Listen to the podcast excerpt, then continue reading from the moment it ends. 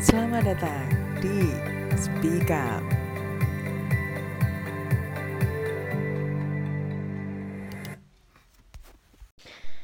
Halo, Assalamualaikum warahmatullahi wabarakatuh. Kembali lagi bertemu dengan saya Melinda Dita yang akan mengisi Speak Up di minggu ini. Udah mulai masuk ke bulan Desember ya Bun ya, di minggu pertama dan semakin dekat dengan pergantian tahun nih ke 2022. Semoga semuanya selalu diberikan kesehatan dan keselamatan dalam setiap aktivitas kita. Oke, untuk Speak Up minggu ini kita akan membahas tips bagaimana mendidik anak laki-laki ya kan. Tema ini saya angkat berhubungan dengan beberapa waktu yang lalu ada kasus yang sempat viral mengenai ada seorang mahasiswa yang bunuh diri. Nah, ini nih banyak pro dan kontranya ya, maksudnya banyak kontroversi. Apakah yang harus dijaga ini anak perempuan kita, ataukah yang memang harus kita didik ini anak laki-laki kita? Nah, hari ini akan kita bahas bagaimana tips untuk mendidik anak anak laki-laki terutama untuk menjadi anak yang pribadi yang baik, sopan santun dan juga mandiri tentunya. Oke, karena memang mendidik anak laki-laki ini tantangannya lebih besar ya Bun ya daripada mendidik anak perempuan, karena memang pada dasarnya laki-laki memiliki hormon testosteron yang tinggi sehingga mereka dapat berperilaku agresif, mudah stres dan hingga sulit menenangkan diri. Jadi ini merupakan salah satu faktor mengapa cara mendidik anak laki-laki ini dianggap lebih menantang daripada anak perempuan. Nah, namun bunda semua juga nggak perlu khawatir nih, karena kalau kita googling atau kita searching banyak sekali tips bagaimana cara mendidik anak laki-laki supaya dia bisa menjadi pribadi yang baik, menjadi pribadi yang sopan, tanggung jawab, serta mandiri yang bisa kita mix and matchkan untuk anak kita. Nah, apa aja nih Bun? 10 tips untuk mendidik anak laki-laki yang baik dan mandiri. Oke, tips yang pertama nih Bun, kita bisa membantu mereka untuk mengontrol emosinya, seperti itu ya. Jadi seperti yang sudah kita singgung tadi, bahwa memang anak laki-laki ini memiliki hormon testosteron yang tinggi sehingga mereka sangat mudah untuk stres dan sangat susah untuk menenangkan dirinya. Inilah alasannya mengapa kita sebagai orang tua harus membantu untuk belajar mengontrol emosi dan perasaannya. Nah, ada seorang psikolog nih Bun, jadi bernama Christine Nicholson PhD.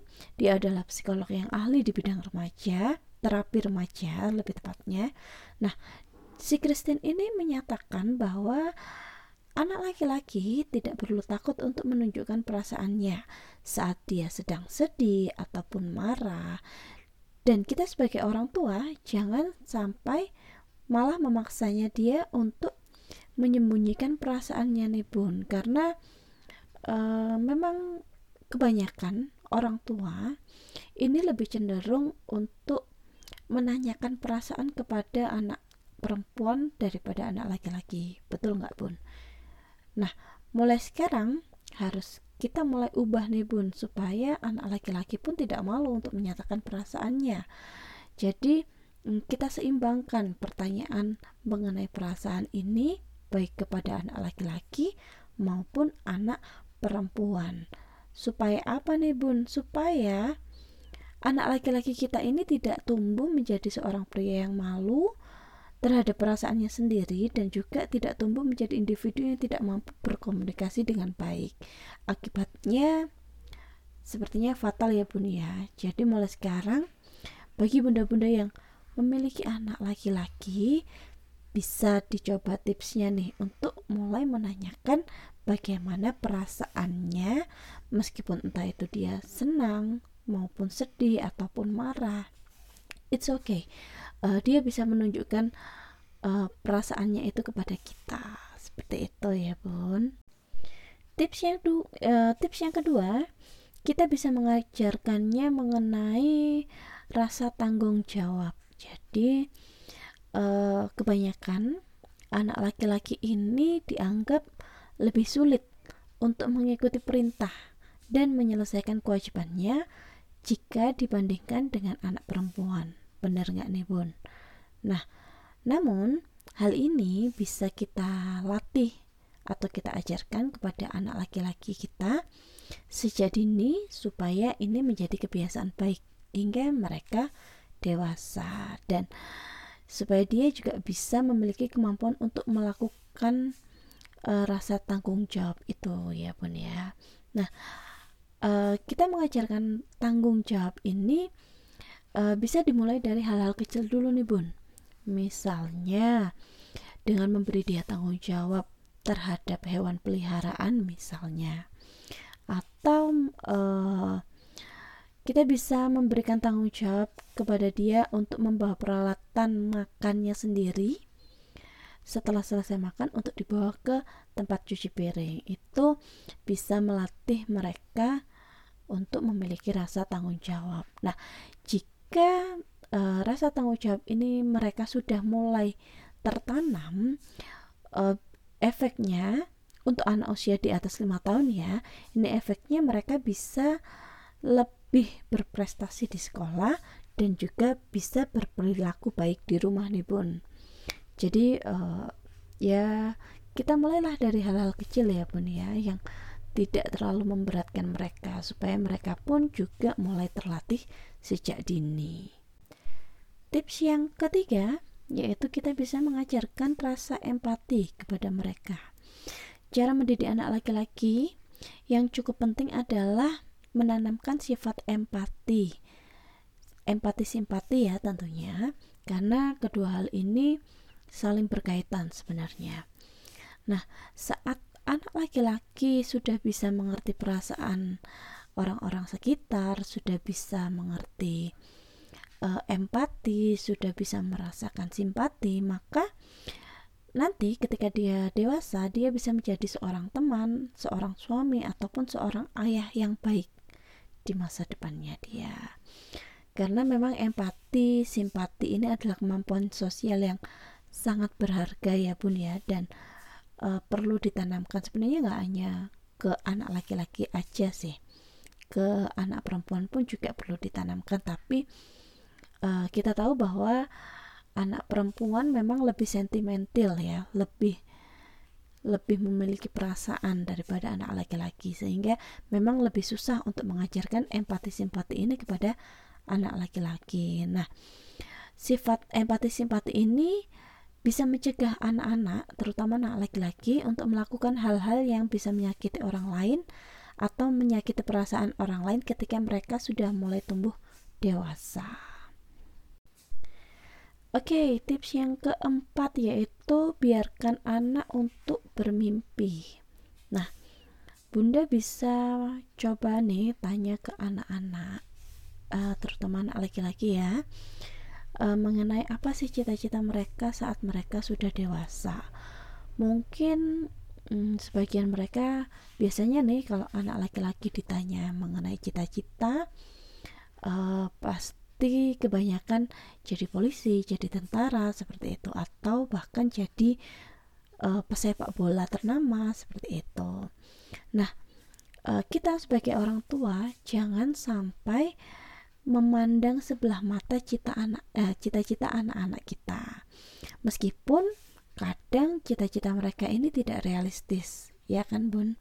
Nah, karena apa? Karena dengan mereka memiliki cita-cita yang tinggi dan memiliki keinginan yang mereka impikan, anak laki-laki dapat bisa mulai belajar untuk bekerja keras demi mendapatkan apa yang mereka inginkan. Nah, kerja keras inilah yang menjadi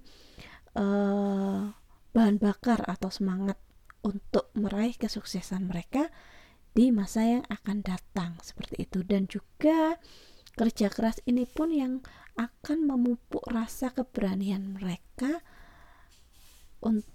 di saat mereka saat sudah dewasa nanti. Nah, seperti itu, Bun. Dan tips yang kelima yaitu kita bisa ajari anak untuk menerima kegagalan. Nah, penting sekali bagi kita orang tua untuk mengajari anak-anak, ya, terutama anak laki-laki, untuk bisa menerima kegagalan. Nah, saat anak laki-laki mampu menerima kegagalannya, Bun, dengan hati yang lapang, dengan rasa yang ikhlas atau legowo. Nah, hal ini bisa membuat mereka untuk terpacu untuk melakukannya atau untuk mencobanya lagi dan lagi demi meraih sukses atau sampai tujuan mereka ini tercapai, Bun. Namun jika dia bersikap sedih atau murung berkelanjutan, ini akan susah untuk meraih ke tujuannya mereka sendiri. Nah, kita sebagai orang tua memang harus selalu mendukung apapun yang dilakukan oleh anak kita, benar enggak? Nah, terutama anak laki-laki ketika mereka mendapati mereka gagal, kita harus pacu terus semangat mereka supaya tidak terpuruk dengan kegagalannya, sehingga mereka bisa mencoba lagi. Nah, dengan mencoba lagi ini, Bun, mereka juga bisa memupuk rasa percaya dirinya mereka, rasa kerja kerasnya mereka, dan itu juga sangat dibutuhkan ketika mereka sudah menjadi lelaki dewasa, benar kan ya? Seperti contohnya nih, ketika mereka belajar untuk naik sepeda, ketika jatuh berulang kali, ini bisa menjadi kesempatan kita sebagai orang tua untuk memotivasi mereka agar mau bangkit dan mencoba menaiki sepeda sampai pada akhirnya mereka pun bisa naik sepeda secara mandiri tanpa kita pegangi, seperti itu. Tips yang keenam yaitu kita bisa mengajarkan anak kita untuk menghormati dirinya sendiri dan juga orang lain yang ada di sekitarnya. Nah, mengajarkan anak untuk menghormati dirinya sendiri dan orang lain ini merupakan cara mendidik anak laki-laki yang sangat tidak boleh terlewatkan nih, Bun. Nah, saat anak mau menghormati dirinya, hal itu juga dapat membuatnya lebih mudah untuk menghormati orang lain, seperti itu. Maka dari itu, kita sebagai orang tua harus mencoba untuk menerima anak kita apa adanya. Jangan dibanding-bandingkan dengan orang lain, jangan dibanding-bandingkan dengan kakak atau adik atau tetangga atau sepupu, karena itu bisa membuat rasa percaya dirinya menjadi rendah. Dan juga kita sebagai orang tua jangan sampai memaksa dia untuk menjadi seseorang yang bukan dirinya. Jadi biasanya kan ada ya orang tua yang memaksa anak untuk menjadi apa yang diinginkan orang tua. Nah, itu kalau bisa sih jangan dilakukan supaya anak laki-laki kita bisa tumbuh menjadi anak yang bisa menghormati dirinya dan juga orang di sekitarnya. Tips yang ketujuh, kita bisa menjadi panutan yang baik bagi anak laki-laki. Jadi menjadi panutan yang baik ini adalah pondasi dari cara mendidik anak laki-laki yang penting untuk dilakukan setiap orang tua nih, Bun. Nah, bagi orang tua, cobalah untuk menunjukkan sifat kepemimpinan, sifat ketangguhan, hingga kesabaran kepada anak laki-lakinya. Sebenarnya sih nggak hanya peran ayah saja yang bisa menjadi contoh yang baik bagi anak laki-laki. Seorang ibu pun juga bisa menjadi panutan yang baik bagi anak laki-laki. Kita bisa melakukan semua hal-hal yang bersifat baik di depan anak kita supaya dia bisa meniru apa yang kita contohkan. Tips yang ke-8 yaitu kita sebagai orang tua bisa menunjukkan rasa cinta dan kasih sayang kepada anak laki-laki kita. Jangan dipikir bahwa anak laki-laki ini tidak membutuhkan cinta, tidak membutuhkan perhatian, tidak membutuhkan kasih sayang dari orang tuanya sebagaimana anak perempuan. Jadi anak laki-laki maupun anak perempuan sebenarnya sama, mereka membutuhkan perhatian dari kedua orang tuanya. Dan Bunda harus ingat bahwa anak-anak yang mendapatkan kasih sayang di masa kecilnya biasanya mereka cenderung akan menjadi seorang pria yang penyayang saat sudah dewasa. Nah, maka dari itu cobalah untuk terus memberikan rasa peduli dan perhatian kepada anak laki-laki, meskipun kadang mereka tampaknya itu tidak membutuhkannya, ya nggak Bun? Jadi mereka itu biasanya terlihat tidak membutuhkannya, tapi sebenarnya mereka sangat membutuhkan perhatian dan kasih sayang dari kedua orang tuanya. Jika maksudnya nggak hanya anak perempuan saja yang mendapatkan seperti itu, anak laki-laki pun juga butuh perhatian dan kasih sayang kita. Tips yang ke-9 yaitu ajarkan anak untuk mengikuti kompetisi olahraga. Jadi sebenarnya tidak hanya untuk kebutuhan kesehatan aja nih Bun ya. Sebenarnya untuk mengikuti kompetisi olahraga ini, kita secara tidak langsung itu mengajarkan banyak pesan moral yang baik, terutama untuk anak laki-laki. Yaitu salah satunya dia bisa menerima kekalahan dengan lapang dada. Jadi ketika misal nih anak laki-laki Bunda ini suka dengan sepak bola, ketika mereka mengalami kekalahan saat pertandingan sepak bola, kita bisa mengajarkan kepada anak untuk bisa menerima dengan lapang dada, dan juga anak harus diajari untuk mau memberikan selamat kepada lawannya. Sebab memang beberapa anak ini sangat sulit untuk bisa menerima kekalahan, dan pada akhirnya biasanya mereka